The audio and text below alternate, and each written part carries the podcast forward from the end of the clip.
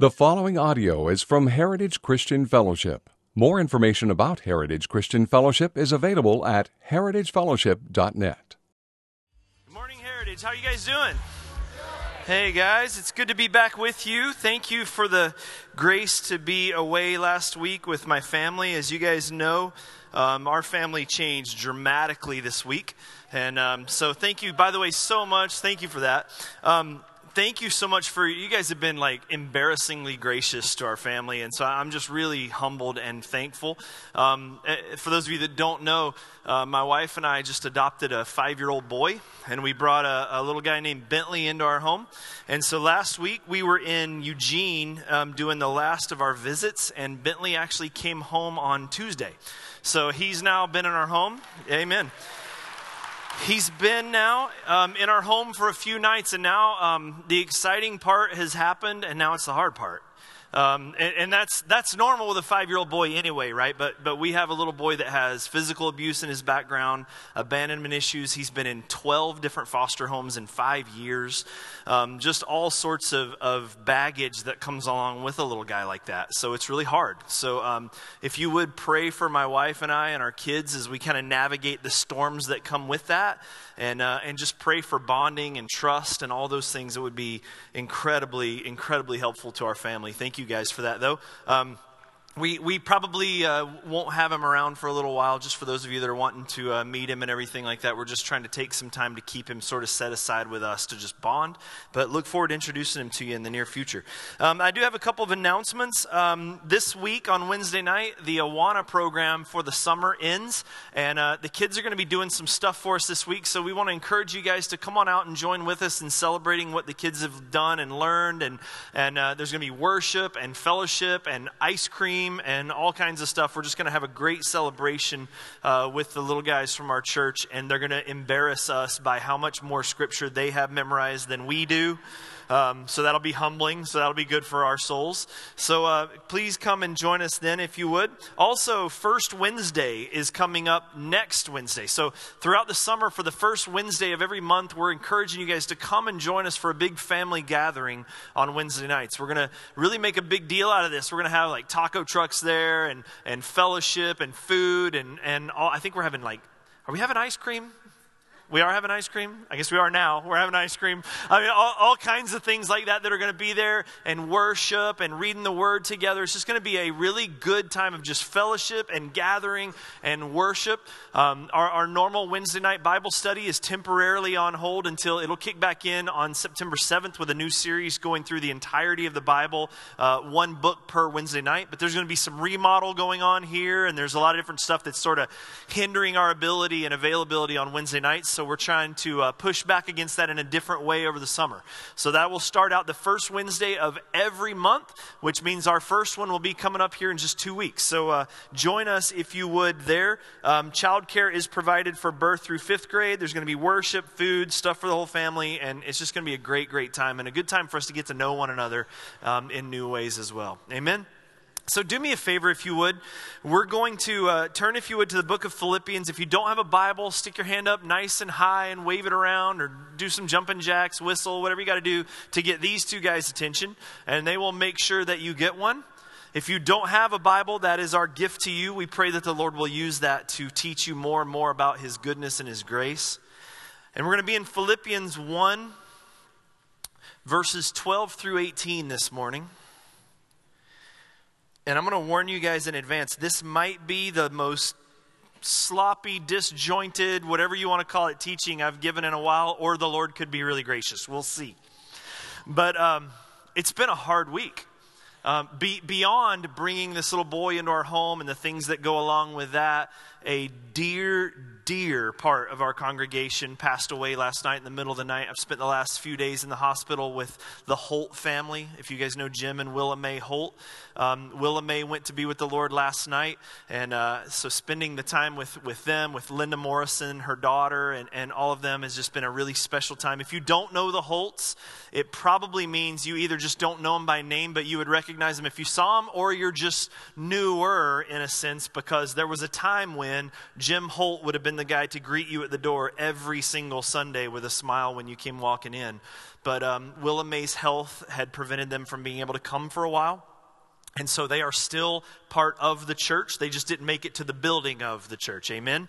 And um, so it's just been a privilege to be able to minister with them and a really special, I'm going to talk about it a little bit actually in, in just a few minutes, but it, has been a, a, heavy, hard week in a lot of ways. And I've talked with other people that have had that. Maybe your week was great, um, but, but we want to take an opportunity to stop right now and just pray that the Lord would just work through our own weaknesses, our own frailties, our own shortcomings, and that, that God Himself would just minister this morning. Wouldn't that be great?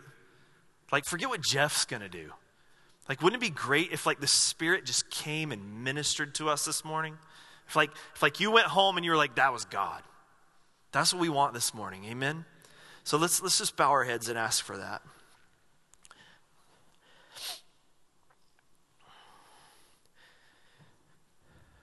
Lord, your word makes it really clear that apart from you, we can do nothing. And so, God, we're gathered here this morning, Lord, this remnant of your body, begging that you, our Heavenly Father, our Lord and Savior, would just be in this place.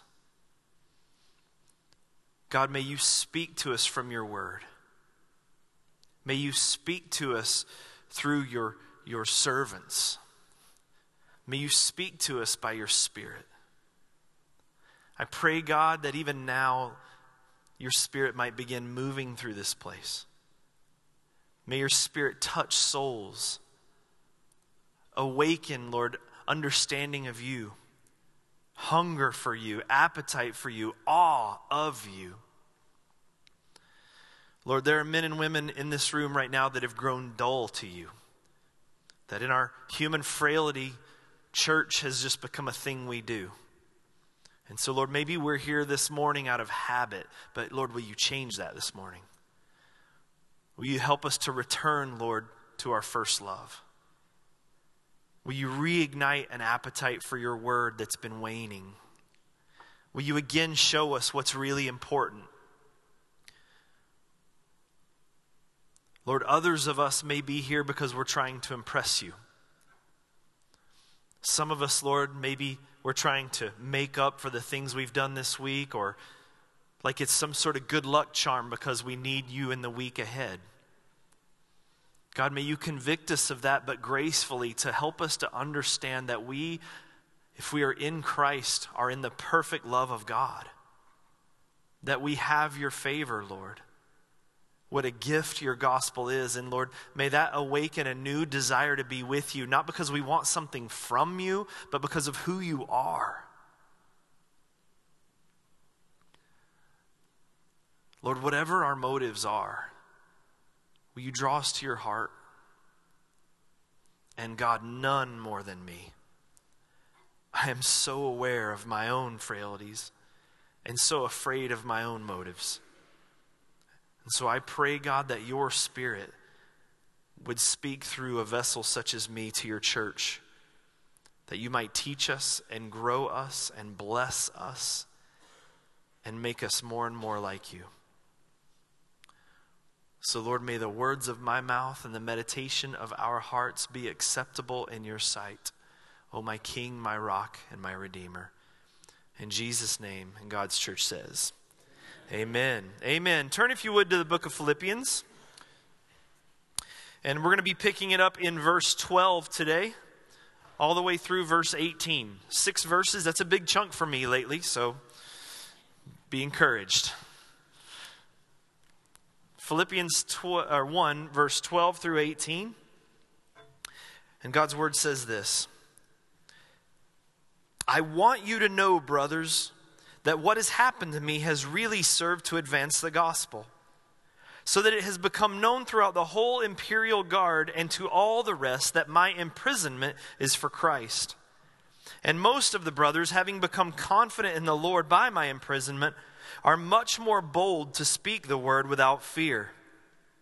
Some indeed preach Christ from envy and rivalry, but others from goodwill. The latter do it out of love, knowing that I am put here for the defense of the gospel. The former pro- proclaim Christ out of rivalry, not sincerely, but thinking to afflict me in my imprisonment. What then? Only that in every way, whether in pretense or in truth, Christ is proclaimed, and in that I rejoice. Yes, and I will rejoice. We're going through the book of Philippians right now. It's going to take us easily through the summer, I believe. Ephesians took a year, so we'll see what happens. But uh, here in the book of Philippians, this is my favorite book in the entire Bible. It has been a book that has, has challenged me and blessed me. It has become a tool in ministry for me. Um, I'll, I'll, tell you, one of the reasons that it's become so special to me is that um, we're going to be going to Africa again here, probably around September, working on some dates right now to go spend some time with uh, the, the, the church that we are kind of partnered with there. It's Oasis of Hope Church in Mbarara, Uganda. And um, there's a lot of different mission places all mission works hard on some level, all of it's hard. Africa is like steroids hard. You know what I mean? Like nothing's easy in Africa. And, and, so what tends to happen is, is when every time we go to Africa and we bring a small group with us, um, you're flying for, like the flight to London is 11 hours. The flight from London to Uganda is another nine. So it's a long, long way to get there. So you travel all this time to get there. You're exhausted, you're jet lagged, and then you get there, and you now you got to take a bus another up to six hours to get to the city where the church that we work with actually is. It is not an easy place to get to. And then on top of that, taking a bus isn't always so simple either, as some who have come with me before know. We have spent the night on the side of the road in the dark in the middle of Africa thinking every sound was a tiger or a terrorist. Waiting for people to fix our bus when the transmission exploded and all they have is a multi tool. Like we've literally done that with guys walking around us with a rifle just to keep us safe. That's literally happened before. And so, so what ends up happening is when we get there, even if everything's going really smoothly, you have this experience at the beginning where, I mean, it's Africa, right? You're like looking around, you can't believe all this stuff that's going on. You got Paul Simon in your headphones, so it's like a soundtrack. Like everything's just perfect. And you're like looking around, like, this is Africa, this is amazing. But that part starts to wear off. For me, it's usually around meal number two when the goat comes. Oh, oh, it's just a hard place. And, and almost every time, without fail, as, as I've got a group there, I can look around the people that are there with me and I start to see this look in their eyes. You start to feel this countenance dropping and people going, man, this is hard and we are so far from home. And if you've ever been on the other side of the world like that, it's not just that you know you're some 15,000 miles away, but, but you also realize that just the time difference alone, like you can't even call home or check in until certain periods of the day. And that's only if reception's working at that time. And it makes you feel so far away. It's a weird feeling if you've never done it before, but it's very difficult. And what has happened time and time again is as we've gotten together one morning, it's usually around day two on every mission trip to Uganda that I've ever done, is we, we huddle around and say, guys, let, let's just read Philippians together because we're having a hard time and it's difficult and we're feeling anything from persecution at times to everything's pushing against us like uh, we're tired we're exhausted we hate the food whatever's going on. And there, there always seems to be this time where we just kind of pull everybody together and this is the book we open inevitably every time and we start reading through philippians and i'm telling you what a work it does in your soul to remind you ah oh, this is why we're here. This is why it's hard this is how we approach the hardness. This is how we deal with what's going on. And I'm telling you, it's an incredible blessing every time. And so it's become a really special book for me in that. And I think it's going to be a special book for our church moving forward through it. And we're going to be in verse 12 today, and it begins saying, I want you to know, brothers, that what's happened to me has served to advance the gospel so that it has become known throughout the whole imperial guard and to all the rest that my imprisonment is for Christ. Here's why the book works in a morning like that when you're in Uganda. Because the book of Philippians deals with suffering and hardship. The whole point of the book of Philippians is when things are getting hard, for the sake of the gospel, what happens? Where is our hope? Who is our identity in? How do we approach it? What's our demeanor to be like? It deals with that hard subject of suffering, but not just suffering in general, so much as suffering for the cause of Christ. And so there's this approach to it where Paul is dealing with that. And he, he has, is the guy who has planted this church. Don't forget, these are real people. This is a real church. It's, it's not a fictitious letter or anything. These are real people he's writing to, and these are people that he knows. In our first sermon in this series, we looked at the history of that church, how it began, how it got off the ground, where some of the first members of that church came from, and we saw kind of its beginnings when Paul came through on one of his missionary journeys through that area. But, but now put yourself in these people's place. You are a new upstart church, and it's not, it's not like it is here. When we start another church, it's like, oh, hey, there's a church over there. And they're like, oh, another one? Or, you know, something like that. Like, oh, okay, it's church. We're used to church. There's always church. We, we can try that church out, whatever. Not, there was no such thing as church. Like, there was no church. This is a brand new thing in this city that pushes against everything that's going on in this city from religiosity to the, the, the imperial, like the, this idea of worship of the Roman emperor. It pushes against paganism. It's pushing against worldliness. It's pushing against everything that has ever existed in this city. It's brand new and it's the only one. And it's small. And so this church starts. And they're looking around. Who are the experienced people that are in this church? You've got a, a, a fashionista a slave girl who used to be possessed by a demon, and a former soldier. Like, that's the best, that's the first three. Other than that, we don't even know much about anyone who's there at this church. But you don't have anyone who's like a church planting expert. You don't have anyone with, like, oh, he went to seminary. You have none of that. You just have these people, and the Spirit of God is pouring into them. And you have this guy named Paul, who was the planter of that church, who's writing to them and encouraging them and teaching them and pouring into them. We don't know how often Paul wrote them. Um, this is the one that has been preserved by God for Scripture. But in this particular letter, Paul's writing to them and he, he gives us a little bit of his purpose in even writing to them because put yourself again in their place. You're about four years in or so. Paul hasn't been back around. The guy that kind of blew through town, got this whole thing started and gone, like you haven't seen him in like four years. And it's getting a little harder culturally to be a Christian. And then you start to find out, oh, Paul's where? Paul, he's in prison? A Roman prison? That, that would start to, to put some doubt in you, wouldn't it?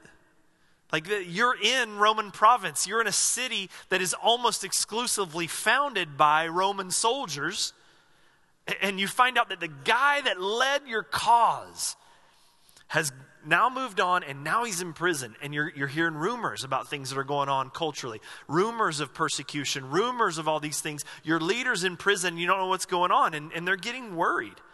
And so paul's writing to these guys to say hey I, I know you've probably heard some things I want to kind of deal with what's going on with me and, and let you guys know what's going on, but, but it's really funny how he does it. He sort of does it by not doing it, as we're going to see this morning. So he says to them, I want you to know um, that what has happened to me has really served to advance the gospel so that it has become known throughout the whole imperial guard and to all the rest that my imprisonment is for Christ. So Paul's going to mention over and over going throughout the rest of the letter, he's going to refer to imprisonment, and the parallel word, word he'll use for that is chains. My chains, he'll refer to. And chains are put on someone to impend them, to hinder them, to keep you from going anywhere else. If you're put in chains, the purpose is to keep you here and keep you from getting there, wherever there is. And then Paul's saying, but here's the interesting thing this thing that was, was purposed to hinder has actually served to somehow advance the gospel. This thing that was supposed to keep back has served to advance the gospel. And he's going to go through and kind of detail sort of how that has happened. What does that mean, Paul advanced the gospel? And he starts out with something that would be very familiar to the Philippians. If we can draw our memory back to Acts chapter 16 and the, the, the, the, origins of that church, you'll remember that when Paul comes in and he starts preaching the gospel, remember there was this demon possessed slave girl coming around, causing a big ruckus, and Paul just literally gets annoyed by her, the scriptures say. And Paul turns around to her and casts this demon out. The Holy Spirit just rushes upon her. The demon is, is cast out of her. And what we know about this girl is that she had been used by these, these um, uh, I guess you would say, traffickers. And what they were doing is carrying this girl around, and she was telling fortunes so that they could make money off of her, this demonic activity that was happening in her. But now the demon gets cast out, and suddenly this, these guys, their source of income's gone and they're not happy about it. So they go to the local authorities and they're like, This guy is coming around town. He's stirring everybody up. He's preaching all this stuff. And they're just complaining. And the next thing you know, Paul and Silas are in prison, thrown into jail. After a trial, they've been beaten, put into stocks, which we talked about in our first week, is not just like the whole medieval thing that you see, but it was literally something that would like cramp their body into like this awkward, difficult position. They're just left there being tortured in this prison. But what ends up happening? That night, the Holy Spirit, God moves with power on that prison. The whole thing is shaken. There's an earthquake. All the bars are bust open. The, the chains fall off and they're free to go. And remember, the guard, who becomes the, one of the founding members of the church as well, he draws a sword. He's ready to just off himself. Because he knows if he loses prisoners, then that means he has to take the prisoner's place or he'll be executed. And so he's just ready to just end it. I'll just off myself. And Paul says, No, no, no, we're here. Paul, who had been worshiping Jesus, who had been proclaiming Jesus throughout the prison the entire time, when the walls come down, he doesn't leave, he stays and shares the gospel with this guy. And this guy sees this example, and, and just everything changes. So, to the Philippians, the idea of Paul being in prison wouldn't be all that unusual, except for the fact that the walls aren't coming down in this one. Like the bars aren't opening. And maybe they're wondering, like, oh, he's in prison. Sweet. We'll hear any day now that like everybody's been converted and all this stuff. And it's not happening. But Paul's still doing a very Pauline thing in prison because look what he says. It has become known throughout the whole imperial guard and to all the rest that my imprisonment is for Christ. Paul is the most frustrating prisoner in the world. The most, fr- you cannot get him to stop. He won't shut up. And the more you try to make him shut up, the louder the proclamation of the gospel gets. I mean, oh, he's human.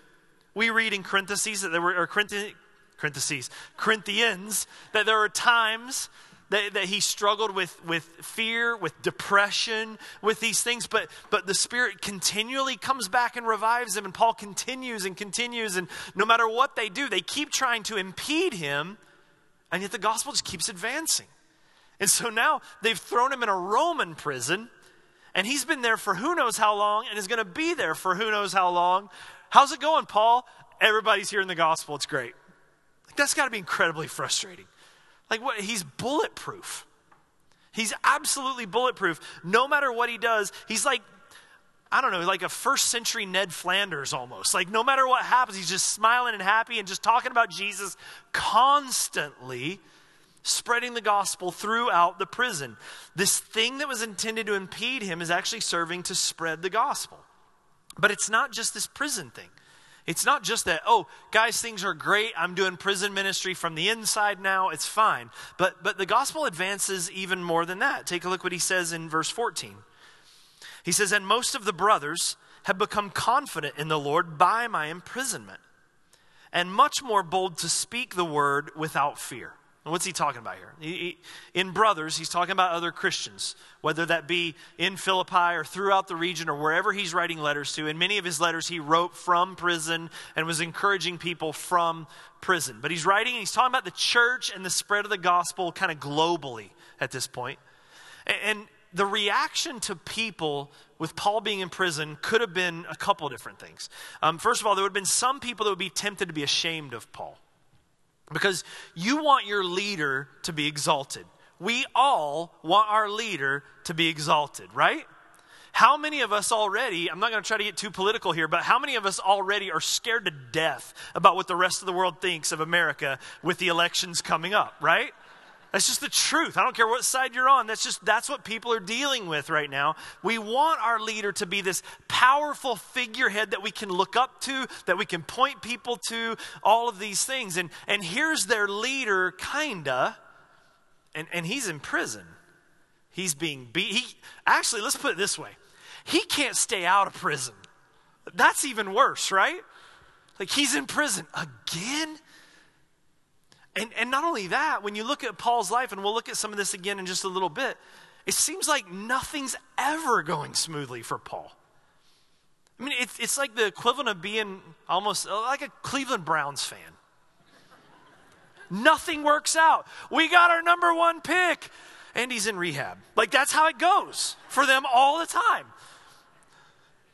And so, so there would be a genuine temptation to be embarrassed by, to want to shy away from Paul as a leader. We know this to be a fact because in 2 Timothy 1 8, he writes, Therefore, do not be ashamed of the testimony about our Lord, nor of me, his prisoner, but share in suffering for the gospel by the power of God. He writes to Timothy, he says, don't be afraid of me. Don't be embarrassed. Don't shy away just because I'm in prison. He's encouraging this young guy who was obviously also being tempted to, like, man, is this a guy I should even follow? I mean, look at this. Look at him.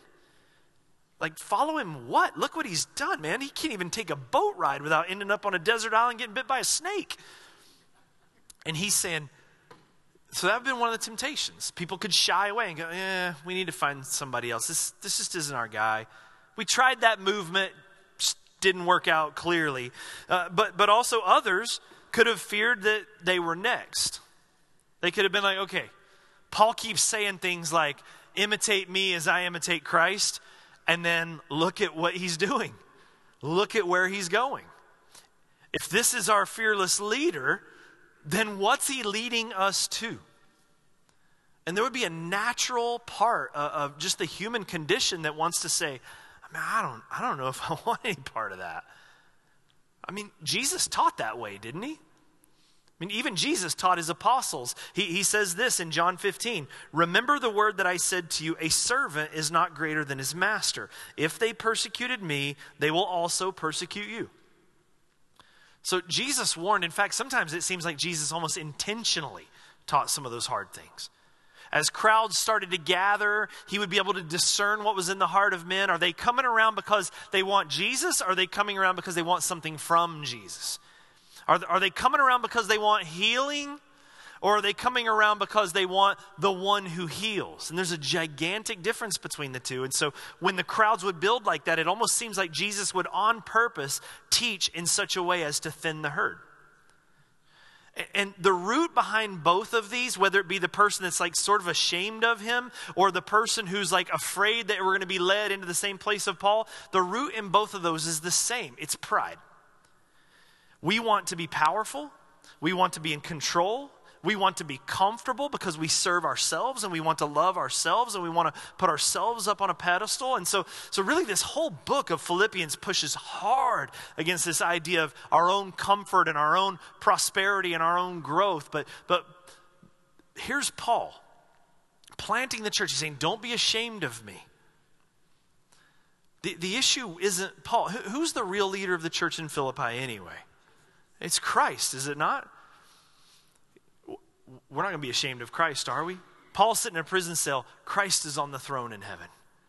And so, Paul, as we're going to see, I don't want to give away too much next week, we're going to get into to live as Christ, to die as gain. Paul is willing to do anything and everything as long as it points people not to himself, but to Christ. And if being in a prison cell does it, praise God. Amen? And he's willing to endure that, and he's able to endure that. Uh, I'm getting way ahead of myself. I should back off a little bit before I spoil the next couple of weeks and you don't show up. But that, that's the idea. So, so here's this guy who has been imprisoned and chained, and yet his chains and his imprisonment appears to be inspiring the unchained, because it says most of the brothers, not all of them, most of the brothers are seeing what's happening to Paul, and it's only making them more bold. It's only making them more and more want to speak. You would think it would be the opposite. That the better the ministry goes, the better Christianity appears to be going, the more, by our own worldly term, successful Christianity seems to be, then the more momentum it's going to gain. It's like this, man, jump on the bandwagon. Look how good we're doing. It's just like uh, sports teams do this all the time. As a sports team starts to get good, people want to get on board. A few years ago, you never saw anyone wearing a Cleveland Cavaliers. I'm picking on Cleveland hard today, right? Sorry about that, but oh well, but they're used to it. it, it no one would have ever been wearing a Cleveland Cavaliers jersey ever. And then they get LeBron James, and now they're competing, and suddenly people are buying jerseys. Why? Well, they're successful and they're winning, and people like winners. That's what they want. And so, all right, let's jump on the bandwagon. And they start to build. And so, you would think that that's what we need to do for Christianity. If we want the church to grow, we need to portray a successful, thriving church where everything's going well and we don't, we'll hide the failures, hide the struggles, we'll hire really good PR guys to play up all this kind of stuff. We won't be honest about our difficulties and we'll just talk about the vast successes. And that's not at all the way the church goes here, and yet it continues to grow.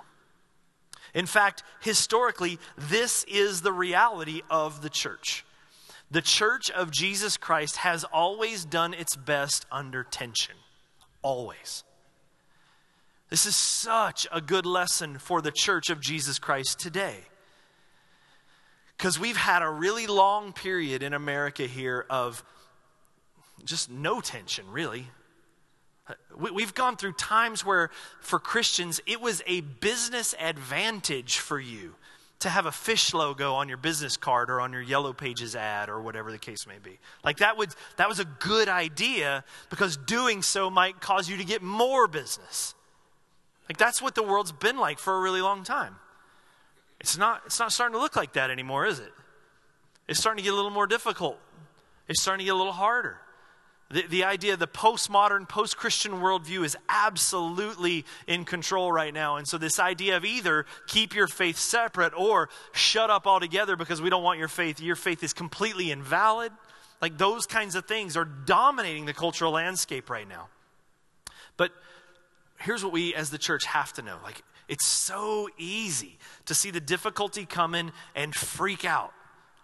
And yet, historically speaking, when we look at the idea of tension and persecution and difficult in the church, it actually signifies most likely that the gospel is primed to make a big, big run. And I don't find it, uh, I, I don't think it's coincidental at all that here in our own nation, at the same time, when those sorts of post Christian, postmodernism worldviews are on the rise, so is within the church a clarification of what the gospel actually is. It's as if the churches that are here now are getting primed for the fight. And that's good, church. It's good for us to end up in difficult positions where we have to really figure out what we believe and why we believe it. Just sitting with this family in church just this week, we were looking at the story of Lazarus. Did I say in church? Well, it was church, but in the hospital is what I actually meant to say sitting with his family looking at this story of Lazarus where, where Jesus' dear friend dies. You've got Mary and Martha, and there's all this wailing because their brothers died, and all the, the Jewish custom, you know, to have the professional wailers are there, and they're all mourning and mourning and crying. There's all this commotion going on. And they come to Jesus and they're like, Jesus, if you had just been here, none of this would have happened. If you had just been here, I know you could have saved him, but now he's already dead. And what does Jesus say to him? Don't, you know that all things are, don't you know that I am the resurrection and the life? And he starts to push on him. But if you look really closely in that story, what he actually says specifically, he pushes on their personal belief. What do you believe? You, you know that all who sleep are going to raise again. Do you believe this, Mary? Do you believe this, Martha? He starts to push on their belief. And then, even when he goes and raises Lazarus from the dead, he says he's doing it not because Lazarus um, needs the help, but because they need the faith. And so he says, I'm doing this. He prays to the Lord right before he calls Lazarus out of the tomb. I'm, I'm sorry, I, don't, I should have put the scripture up for you. I wasn't even planning to talk about this part. But, but he, he literally, before calling Lazarus out of the tomb, he says to them, doesn't he? He says to the Lord, so that they might believe. Lazarus, come forth. When there are difficult times, it serves us to have to stop and figure out okay, man, it's getting harder. The rubber's starting to meet the road, and I need to decide right now what I'm really living for, what I really trust, what I really believe. And am I really on board with this, or am I going to choose to back off the tension? Because that's our temptation. Our temptation is when opposition starts to come, we want to back off of it. When things are hot and your hand's touching the stove and it gets hot, you want to take your hand off. You want to release the tension. That's what you're doing. But we can have a tendency to do this with our faith as well. So, culturally speaking, we have things like whether it be the, the debate over marriage and homosexuality and all those kind of things, or whatever, whatever hot button topic there might be, and there's lots of them. And they begin to push. And so the temptation can be to go, okay, okay, okay. More and more people are getting upset about where we're preaching. There's tension, there's difficulty. What are we going to do? And some people can even justify it in good ways, is to say, in order to reach those who oppose this issue with things that we might feel are more important, here's what we should do we should just back off. Let's ease the tension here. Let's find a way to dull that sharp edge so it's not as abrasive, it's not as painful, it's not going to cause as much difficulty, and then we'll be able to move on and everybody's going to be okay. That's kind of the temptation that's there. But, but that's not the way it's supposed to. This even happens within the church. There, there's even times where we've taken hymns or worship songs and we've taken lyrics and go, you know what, that one's difficult. People don't like that. And, and I don't think that's a good idea. We need to relieve the tension in that. You guys know the hymn, In Christ Alone? In Christ alone, my hope is found. There's a lyric in there. Let me read it so I don't mess it up. It says, Until on that cross, as Jesus died, the wrath of God was satisfied.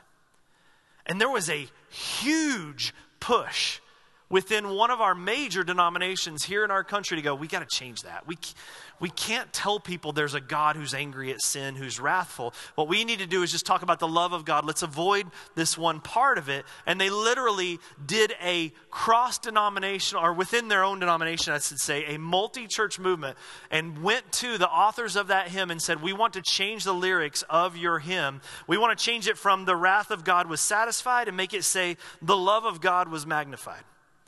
And the authors of that hymn, praise God, said, No. No, why, would we, why would we dull an edge that is so important to the doctrine of, of why we need to get saved in the first place?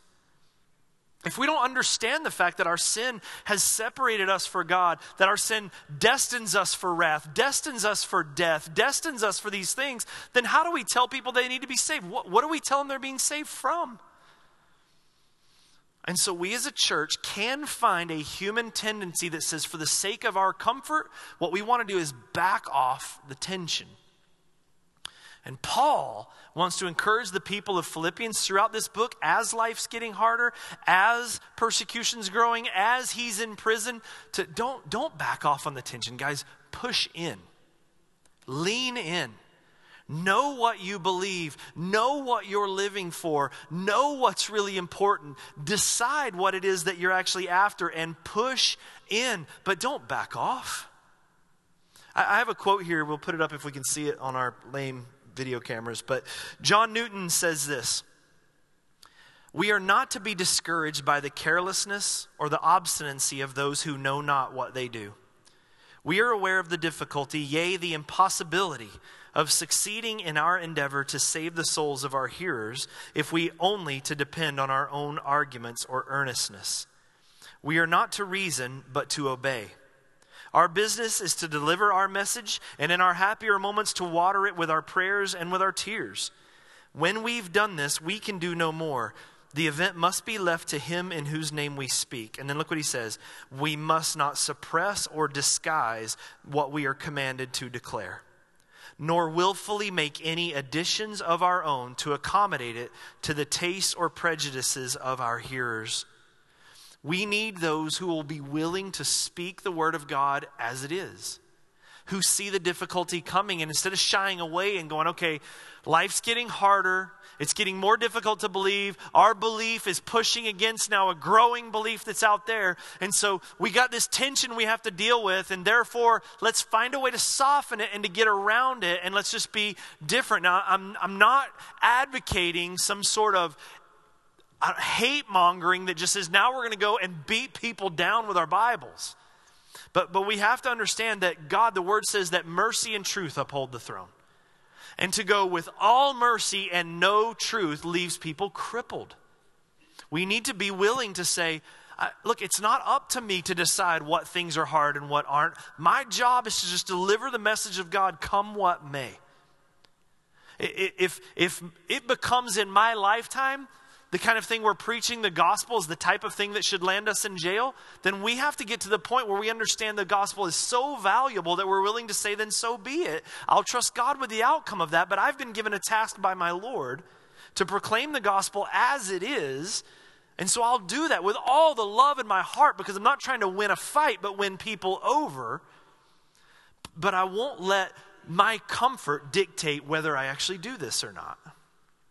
I won't let whether the leader, if let's say that it's such a subpar analogy, but let's say Matt Chandler, the president of Acts 29, the network we're a part of, let's say he was in prison for his belief. So be it. If he's preaching Jesus, we'll keep, we'll, we will follow. But the idea being, man, I'm warned, our church, we've got, there's good times ahead for the gospel, even if there are bad times ahead for us. But what, what will we live for? Are we going to live? Is our God comfort now? Like, like is the thing that we're after the comfort? It, it, it can't be. I mean, Paul knows this more than anyone. He's seen it all. He's been in the religious power seat where he was one of the chief religious leaders of all of Jerusalem. He was in the comfort seat, but he knows the emptiness that was in his heart. He knows the vanity that was there. He knows the wickedness that religion can lead to, and it led him to the point where he was murdering people. And then he's seen others. He, the slave girl in Philippi, Lydia, who had all the wealth and the comfort in the world, but was empty on the inside. She was looking desperately for an answer as to why to any of this. We have to decide what it is we're going to live for. I, I want you to, we're, we're not going to break this part down. This is just like sneak preview. We're going to totally surprise our children's ministry because we're almost done. But, but I, want, I want you to just see where he goes with this, and then we're going to break it down next week. He says this, starting in at verse 18 What then? Only that in every way, whether in pretense or in truth, Christ is proclaimed, and in that I rejoice. Yes, and I will rejoice. For I know that through your prayers and the help of the Spirit of Jesus, this will turn out for my deliverance.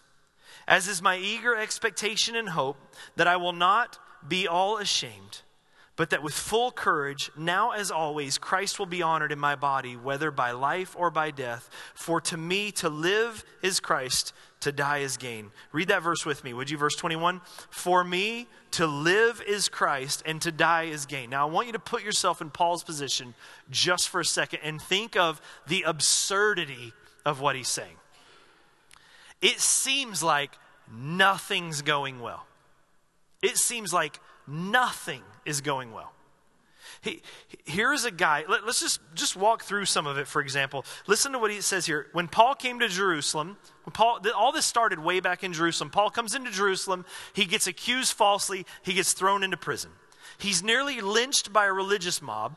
He gets taken into prison by the Romans. He escapes a flogging only barely by pleading his citizenship as a Roman. Other floggings he would not successfully avoid. His case was a mockery of justice. He had all the rights in the world to a fair trial, but instead he's not able to secure a proper hearing. He goes through all sorts of mockery. He's misrepresented. He's shamed. He survives a plot against his life. Then he gets kept in prison for longer and longer simply so the powers that be can collect money and have good rapport among the people. And then, even then, it wasn't over. Finally, he's going to get moved to Rome so that he can go and have the trial he's been waiting for forever. And in the, sh- in the ship, what happens? I mentioned it before. There's a shipwreck. He gets deserted or uh, stranded on a desert island. And that's not bad enough. Then a venomous snake bites him. Like everything just keeps going bad. Eventually, he gets taken to Rome where he's bound up in chains while he's in Rome. There, even there, even in Rome as a Roman citizen, he's struggling to get a trial. This is not like America. This is not like us where we just we know our time frame, we know when we get our trial, just wait and see. It's nothing like that. He's in there for who knows how long. And he just keeps waiting and trying to get a trial and asking for it. Nothing's ever happening. He finally, this case would end up getting drug out for over two years with no promises. He doesn't know if he's going to live or die, be heard or not, doesn't know any of this kind of stuff. And at the point that he's writing this letter, think about where he is. He's still in jail, he's still unheard, he's still unseen, he's still waiting. He's in a, I mean, this isn't like, there's no cable in this prison. Like he's still waiting, and all the while he's getting reports that there's people back there as, as part of the movement that he's helping push that are already fighting to just to replace him.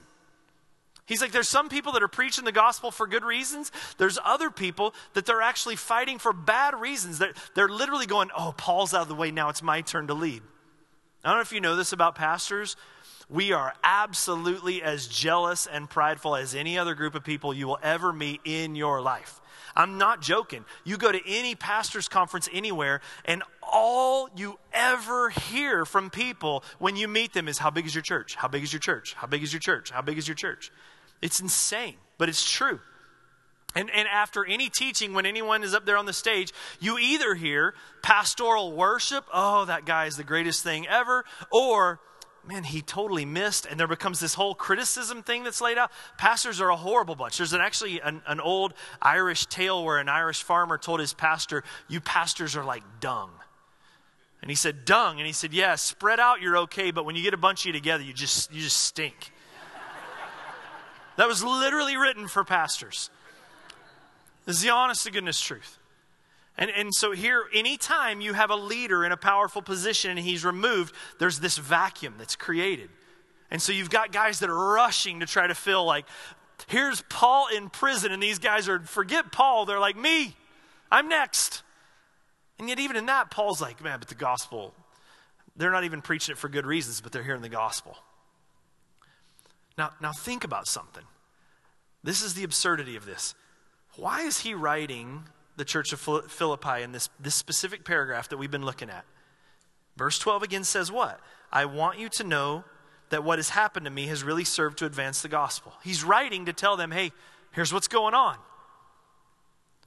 What's the thing he never talks about? What's going on? He never really talks about prison. He never really talks about the persecution. He never really fills them in on the story. He doesn't really cover any of that kind of stuff. He just gospel, gospel, gospel, gospel, gospel, gospel. I mean, look what he writes. Chapter 1, verse 3 we have a partnership in the gospel. Chapter 1, verse 7, the confirmation, the defense and confirmation of the gospel. Verse 12, advance the gospel. Verse 16, defense of the gospel. Verse 26, let your life be worthy of the gospel. Verse 27, we're striving side by side for the faith of the gospel. Chapter 2, verse 22, he served me with the gospel. Chapter 4, verse 3, we labored side by side with me in the gospel, and on and on and on and on and on the reason that Paul can do this, the reason that Paul can have joy in the midst of difficulty, the reason, like, we wouldn't do this, right? Think about all the social media. When, when stuff goes bad, we can't get it online fast enough. There's people hadn't even got out of their wrecked car yet. They're like, uh oh, bad day, hashtag crash, hashtag uh, like a good neighbor, hashtag whatever the case may be, right? Hadn't even got out of the car yet. Because for most of us, when the chips really, when the tension comes, our tendency is we want to serve self because we're after self and we're about self. But Paul has learned, as we'll dissect big time next week, for me to live is Christ and to die is gain. Uh, the only thing worth living, Paul would say, is Christ. And to die is better. Paul's a gospel man. We got lots of church men. I don't know that we have lots of gospel men. And I'm not dogging our church, I'm just saying culturally. Lots of church people, not as many gospel people. And the thing that happens is as cultural tension with the church comes, you start to separate out those who are gospel men and those who aren't. And that's what's happening in our culture, actually. actually. More and more and more in the polls, people are checking none of the above for religion. Used to, people just say Christian in their mind, and even meant just American, frankly. And overseas, they still think that. In Africa, they think everyone in America is a Christian. But then the tension comes, and it starts to separate, if you will, the wheat from the chaff, if we can use a religious example. And here's Paul, who's having everything in his life stripped away. There's no more prestige, there's no more power, there's no more wealth, there's none of these things. He's got people fighting for his positions of wealth. He's in a prison he doesn't know if he'll ever get out of. He still hasn't gotten his case heard, and he doesn't know what the outcome of that's going to be. Probably not good because his goal is to preach the gospel in front of Caesar, which means, by the way, you're not God and you shouldn't be worshiped anymore. Odds are that won't go well. And, and here's Paul that could say, Guys, I rejoice. Again, I will rejoice. To me, to live is Christ and to die is gain. And, and so, church, I just want to close out with this. Listen, I, I just spent four days with this family watching as one of their beloved saints passes away to go to be with Jesus forever. And, I'll tell you, what I saw, I'm not even worthy to have seen. It was special and it was beautiful and it was amazing. Jim and Willa Mae, they would kill me if they knew I was talking about this. Willa Mae is already like, So, Lord, I know there's no anger in heaven, but when Jeff gets here, what can I do? but married for 63 years. What would have been 63 in like two weeks, actually. And there were these moments in this room that I couldn't hold the tears back. I'm, I'm watching this guy lean over his bride in her weakened condition and weep with her and whisper into her ear, put lipstick on her, kiss her, dote over her, love her in a way that is just absolutely stunning to me. And you're talking about a family that has been through it all from the heights of financial success to the lows of market crashes. They've been through all of it. And in that moment, I'm telling you right now, I didn't hear anybody talking about money. I didn't hear anybody talking about success. I didn't hear anybody talking about comfort. I didn't hear any of that. E- even in their own family, which their family is such a model. Like, I want to finish like that, is what I was looking at. But even in that, there was tension. There was family issues. Every family has them, even in that. But the one thing there was never a regret mentioned on, that there was never a fear, there was never anything negative that came up was, was the reality of her faith in God and the fact that they will be with her again. And it was beautiful. Like we sat yesterday morning for hours just singing songs. You guys know Linda? I mean, that alone is a gift to hear Linda Morrison singing hymns, and, and then the whole family, they, could, they can all sing. It's like five part harmonies. It was insane. I love you, Sam. It was better. and then I'm like reading passages in between, and we all had tears, and it was beautiful. It was like, it was heaven for just a little minute right there. And I'm just telling you right now, that's what you're living for. That's what you need to be living for. Because nothing else you live for will ever bring you the kind of peace that Willa Mae Holt had as she went to go see her Lord. And nothing else will actually get you to your Lord and Maker than that kind of faith. Paul can lay in prison with everything else falling down all around him. I mean, just think about it. Paul doesn't even know how successful this movement's even going to be moving forward. For all he knows, the Yahoos fighting for his position are going to just nosedive the whole thing. And yet he's there. I rejoice. I rejoice. There is joy in this because I know I'm a gospel man. I know my failures. I know that Christ came because of my failures. I know Christ died for my failures. I know Christ rose to triumph over my failures. And I know He's bringing me home. So to live now for Him, I'm in. He's worth it. And if I should die in this prison and rot away, doesn't matter. It's better because I'll be with Him. And, church, that's got to be us. That's got to be us. I'm going to ask Sam to come up and, and close this in a song, but I want to push on you guys just a little bit. Maybe this is the result of the fact that Jeff's had a heavy week, whatever, deal with it. But this is what we're going to do for just a second. Like, do you believe? Like, but do you believe? Because right now you might be in one of those places of total comfort.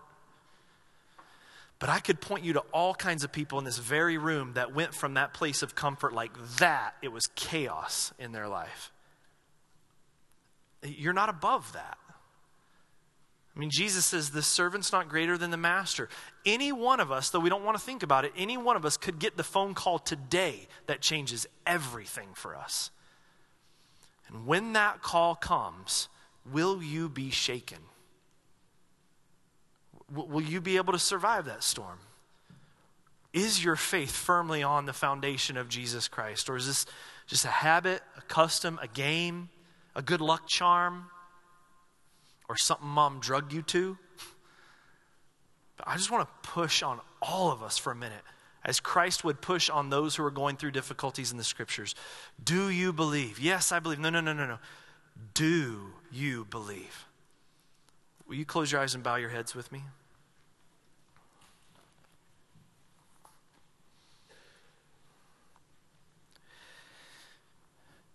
Father, we need gospel men like Paul. And my guess would be very few of us in this room feels like that's who we actually are. And so, Lord, maybe by your grace, this is a morning where your Holy Spirit's come into this place to do some heart work for us, to remind us of what we're all about, of why we're here. And so I pray, Lord, even in this time, as we just take a moment to, to seek you on our own, Will you point out, Lord, the inconsistencies in our life? Lord, will you grant us repentance of sin? But more than anything, God, if there's anything in our life that we are banking on or living for that is anything other than you, Jesus Christ, Lord, will you point that out and help us to take that idol down, Lord? Lord, if there's people here that are going through difficult seasons right now, may they be able to have joy restored to them, not because of circumstance, but because of our Savior. And Lord, in this room, I know that there are people, Lord, who have not, have not believed. They have not been saved. They have not been reborn. And Lord, for them, as much or more than anyone, I pray, God, that your spirit would move, that they would feel nervousness even in their heart and soul at this moment that there would be a burning in them, and that you would grant them the grace, Lord, to respond to your grace. So, Lord, will you minister to your people? At this time, we're going to take just a minute as Sam just plays some music before he leads us into this next song, and I just want you to pray. I just want you to seek the Lord for your own heart. Don't pray for anyone else in this room. You pray for you. And, and if you're not a believer, this is the time to do some heart search. Ask Him. Go to Him. Lord, are you real? Ask Him. But don't miss this opportunity. Seek the Lord with all your heart. The Word tells us if we seek Him, we will find Him.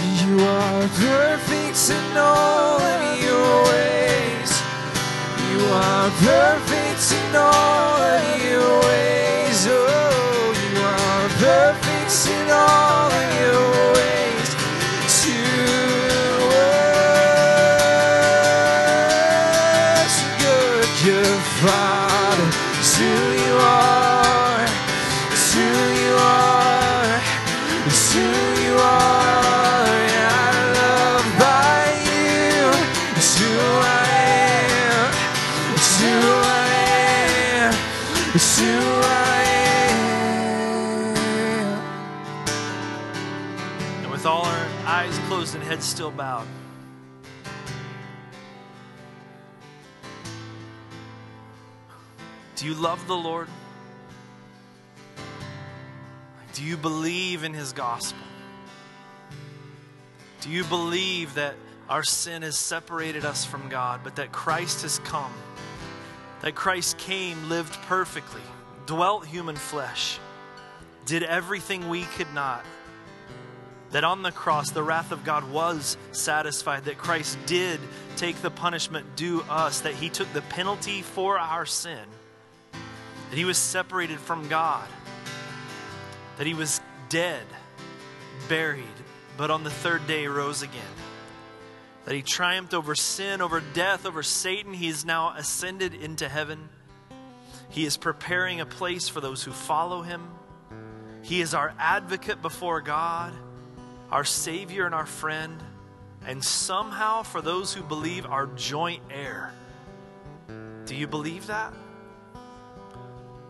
If you believe that, then you do love the Lord, because how could you not? Sam led us in this, this hymn just earlier. Let's sing this with me. I love you, Lord and I lift my voice to worship you, O my soul, rejoice. Take joy, my King, in what you hear. Let it be a sweet, sweet sound in your. With your eyes still closed and your heads bowed, let me ask you, why did you sing that?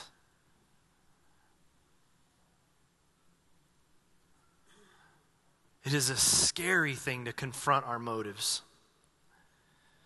Paul talks in this text against those about those some are pastoring for good reasons and some who are pastoring out of pride and I'll tell you personally that is a terrifying thing for me to examine in my own life. So why did we sing that? Was that just because you're at church and the guy on the stage said to?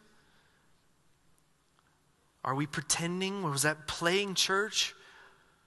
Or do we believe, know, and love? If, if that's not the case, you don't have to sing. But God, I pray for us that that would be the case.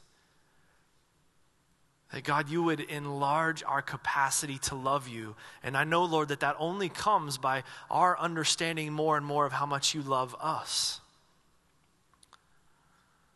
So, God, we pray that your Spirit would be in this place even right now, that your Holy Spirit, the same one that was in Paul, would be in this place right now to fill our hearts, to fill our souls, to infuse our worship, and that we might sing to you with genuine, unashamed love.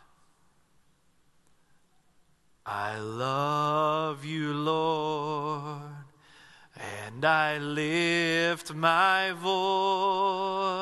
voice to worship you, oh my soul, rejoice.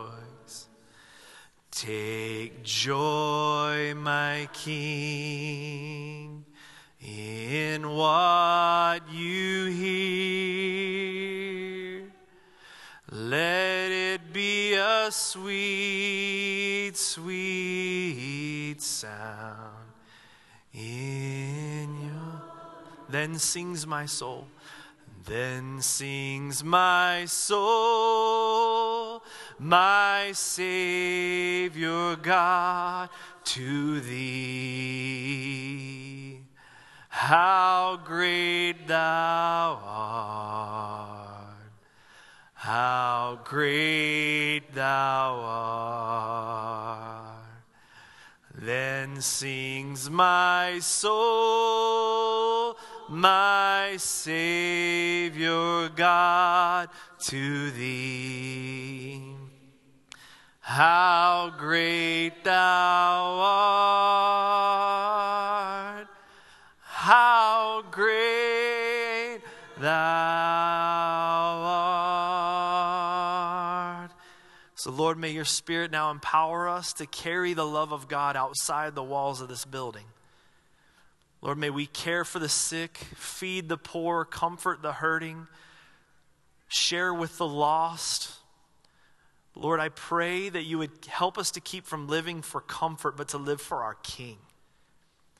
And may you be glorified in all that is done. May you be our rock and our foundation. So may you empower your church this morning in Jesus' name. And all God's people said, Amen. I love you guys. Go carry the love of Jesus outside this place.